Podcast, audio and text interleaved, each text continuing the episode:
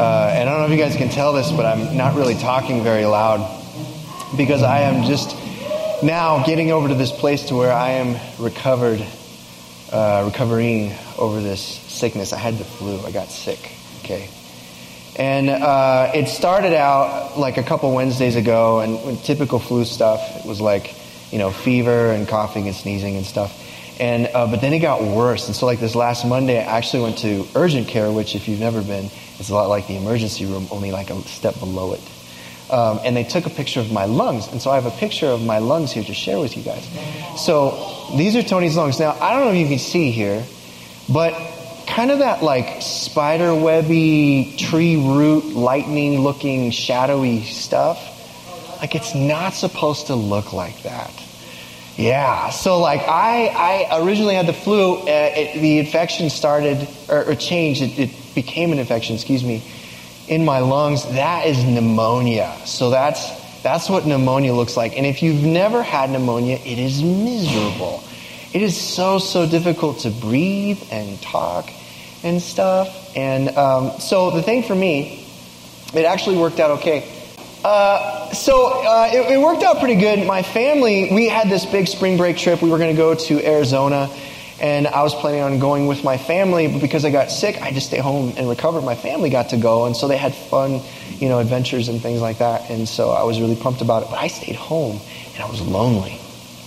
Yeah. So there was like three days where I actually didn't even. I don't know if you guys have ever done this, where you just don't talk to anybody. It's a weird thing to not say anything to anyone. I mean, I was, I had some text interactions going on with some people. Um, and, but like actually a phone call, you know, talking, FaceTime stuff, like I didn't do any of that because my throat was a mess and um, it was very, very taxing. So I just didn't say anything. I was alone. Now I had friends that had like, you know, outside of Facebook communication, encouragements like, hey, get better, get better, you know, praying for you and all this stuff and, and even Stetson too. I got a couple people that were like, "Hey, if you need anything, let me know, and we'll drive something by. We'll give you supplies or whatever because you're dying. You know, we don't want you to die. So let me know." Because great friends, and so. Um, but there was one thing that my friends did not like offer to me. Um, no, no. I noticed this, and um, nobody asked like, "Hey, Tony." I would love to just come and be and next to you while you watch eight hours of Netflix. Can we just, can I sit next to you on the couch? Or no one said, hey, while you're slurping your soup and splattering and dripping, can I come over and just eat next to you at your table? Nobody offered that. Does anybody know why nobody offered that? Because I was nasty, you guys. I was dripping and coughing and hacking and sneezing and stinking and I was sticky and I smelt weird and I was cranky and grumpy. I was miserable. Yes, because I was sick. I was sick.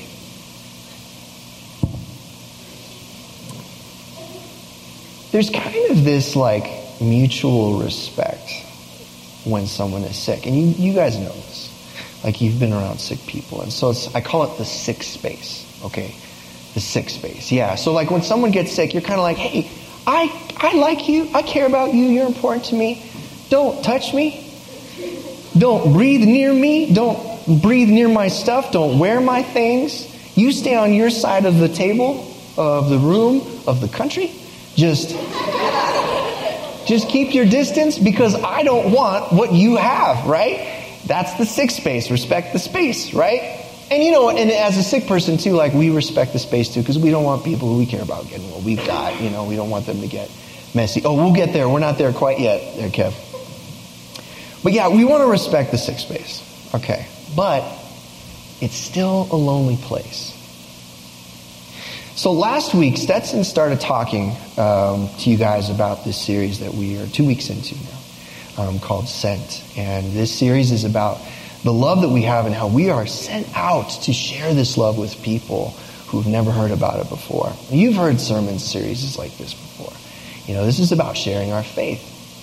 And it could be, now again, I wasn't here last week because I was sick, but I know Stetson talked about this arch of love and how love is this motivating piece where we, because of God's love, we can move forward out in love and share the love. And, and, you know, and it could be that you got this message, you got this sermon from what, what Stetson shared, and you were like, it just clicked. You were like, you left Velocity and you went out and you just found somebody and you were like, hey, I love you. And they were like, great. And then you were like, I want to tell you about Jesus. And they were like, really? That's amazing. And then you shared it with them and they were like, I want to pray this prayer.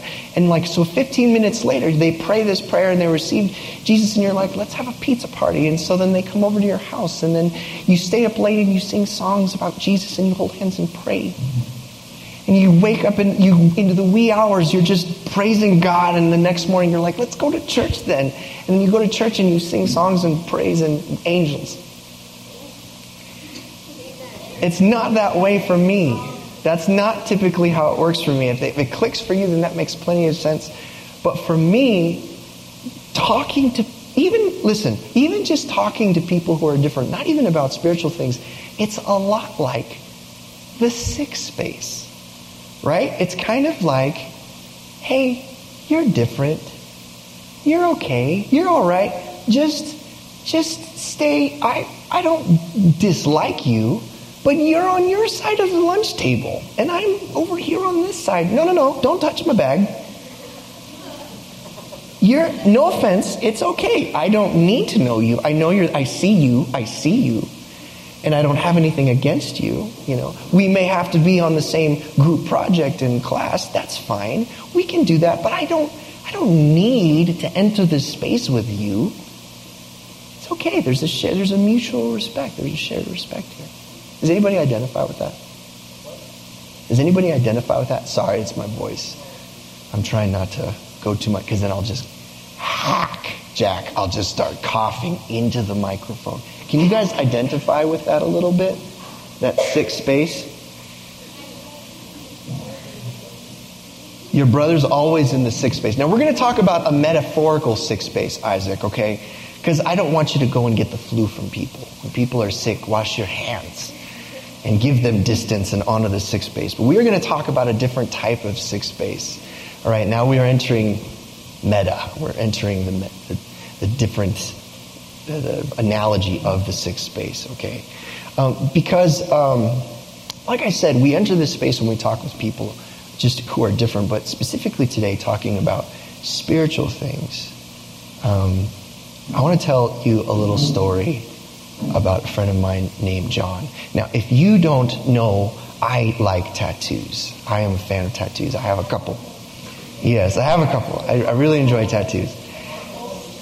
And I want to tell you a story about the sick space, and I want to tell you about um, a friend of mine named John. Now, I met John probably like 13 years ago.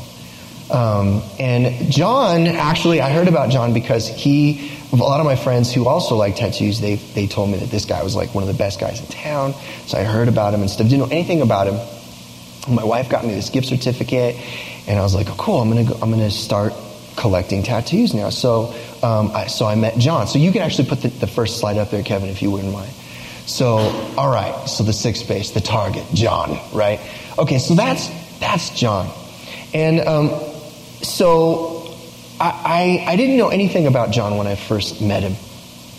But um, I didn't realize that, okay, so the thing about tattoos is that you have to, like, it's a very kind of a personal sort of thing. Like, when the person's tattooing you, like, you, they're literally on, they're touching you, like, the whole time, right?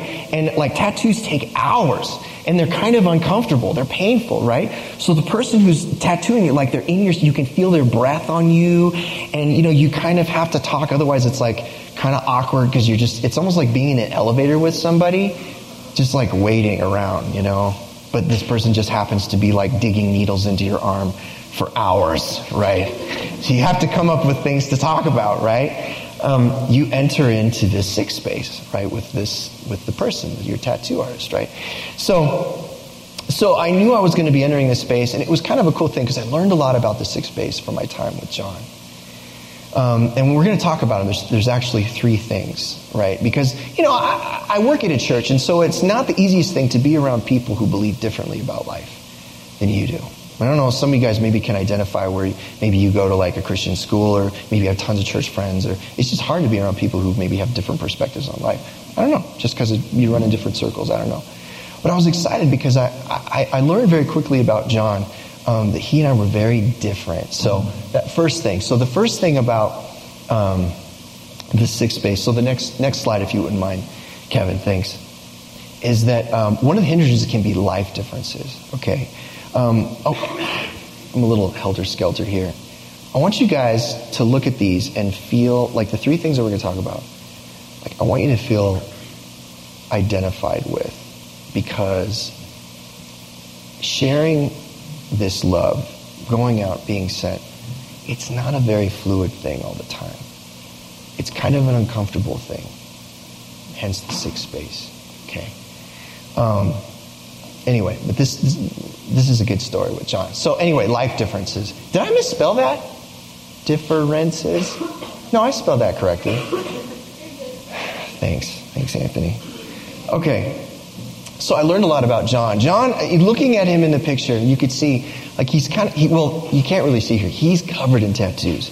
This guy was a lot bigger than me, and at the time of my first tattoo, he had this mohawk, and like he just looked different. He had different life experience. He was actually in a biker gang, and I'm not talking like Hollywood, funny, leather, ugh, tough guy. No, like this was a legitimate biker gang, and like he talked about shady things, and it was kind of scary it was a little weird. Being around people that are kind of like fringe culture, you know, it's like, I was like trying to play it cool, you know, because the guy's, you know, tat, you know, tattooing. So I don't want to look like, really? Is that what you guys do? Like we ride on motorcycles? Like, because I was trying to play cool. But he really was a really kind of a rough sort of guy. I mean, he was just intimidating looking. He laughed about things that I didn't understand and didn't get. And, um, so it was really kind of an awkward thing just to be in that space and just learn about someone who was so different than me. The second thing um, that I really realized that I had to deal with, oh, you know what, I should say this too. Um, as you guys are in the, the sick space with people, like John looked different, he had a different lifestyle. You guys have um, people who are, you, you guys are finding who you are right now. You're f- finding your social groups right now. I mean, there's some, some of you that really identify towards like, you know, an agricultural lifestyle, right? You've got farm animals. Some of you are, you know, much more like, um, I don't know, the skater crowd, right? That's kind of how I identified back when I was a student. You know, there's, there's people who are like the emo or the, the goth, you know, and so just so much diversity, so much difference. There's a lot of people who have different upbringings too. You, you have some people at your schools that have like two dads, people that have two moms you know, people who are journeying through this gender and sexuality thing, and, and it's, it's different. You don't know how to navigate some of that stuff just because maybe that's not something that you've wrestled with. But these barriers, these life differences, these experiences, sometimes they can make you feel really, really uncomfortable. You don't know how to talk with these people, so you sometimes just opt out. It's like, hey man, you stay on your side of the table. I'm just going to honor the sick space, right? All right, so, but moving on to the Christian baggage, this was another thing I learned. See, the more that we talked with each other, John learned very quickly that I was a Christian. Like I said, I was working at the church at the time. And, um, but what I learned very quickly was that I wasn't the first Christian that John had experience with. See, I found out that he actually was raised in a household where his parents were trying to get him to grow up as a Christian. So they sent him to these Christian camps, these VBSs and stuff. And, you know, he would go and he had really good questions, you guys. I love questions. So John would have these questions and we'd ask his teachers at these camps, but they didn't know how to answer his questions. So they got mad at him and they punished him because they felt like he was being defiant. So he got home, and when he got home, the teachers told his parents that he was being defiant and being unruly and stuff at these church camps, so then his parents punished him. Furthermore, getting older and getting more and more tattoos and getting kind of rougher and tougher, you know, John started to look different. All these people in the Christian community judged him for the way that he looked. And so he grew up with all of these preconceived notions, just like the ones that I had about him. Well, different. But I had them, so did he. When you guys interact with people in the world, you cannot assume that they're just going to take you at face value. Because there are people under the banner of Christ that do terrible, terrible things, you guys. Terrible things. It's this baggage that we cannot get around. The last thing um, that I ran into with, with John was this prayer pressure. And I want to explain what this looks like a little bit. I don't know if you guys have ever had the opportunity where you are going to hang out with somebody and it's going to be a spiritual time. Um, but you go in thinking about like that salvation prayer. You ever had that before? I don't know. I, have done this before where I knew I was going to go and hang out with a buddy. And before I even got into the car, I was rehearsing, okay, I got to make sure that I say the prayer right. And I got to make sure that I talk them through the thing and they have to acknowledge, you know, the sin in their lives. And then I got to make them pray the thing. And then we, you know, give their life to Jesus and then forget, you know, it's like there was this big step by step sort of thing that I was living in my mind. There was so much pressure that I was putting on myself to where whether or not the opportunity came up to pray with this individual or not, I was so consumed with this fear of doing it right that I didn't even pay attention to what they were saying. I wasn't even able, able to like actually engage with them in the sick space because I was so worried about messing it up. You know, there was so much pressure that I was putting on myself. As a side note, I want to just say something about this. God does not God doesn't even on he how do I, how did I write this? He doesn't make people pray that prayer. Like you have zero power. This is again side note, little derail here. The thing that helped me in that space was realizing that I never had any control over if anybody would choose to pray that prayer or not anyway. You can't go into a situation like that owning this other person's salvation. Because it's not yours to own. It's about them. All you got to do is show up and just be present. Just exist in that sick space with them.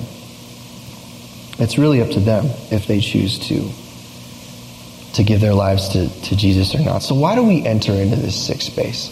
Like what's why? Okay, what, what's the drive? What's the push here? Um, I've got a verse here that I want to read for you guys. And it's from Luke chapter 15 um, verses 4 through 7. All right, so suppose one of you, oh no. Excuse me, see, I gotta watch out. Okay, suppose one of you has a hundred sheep and loses one of them. Doesn't he leave the 99 in the open country and go after the lost sheep until he finds it? He joyful, and when he finds it, he joyfully puts it on his shoulders and goes home. Then he calls his friends and neighbors together and says, Rejoice with me, I have found my lost sheep. I tell you that in the same way, there will be more rejoicing in heaven over one sinner who repents than over 99 righteous persons who do not need uh, to repent. This is God's heart, you guys, towards people who are lost. When we look at Scripture, we see the heart of a God who pursues the lost sheep, the one that doesn't have a relationship, the one that got away.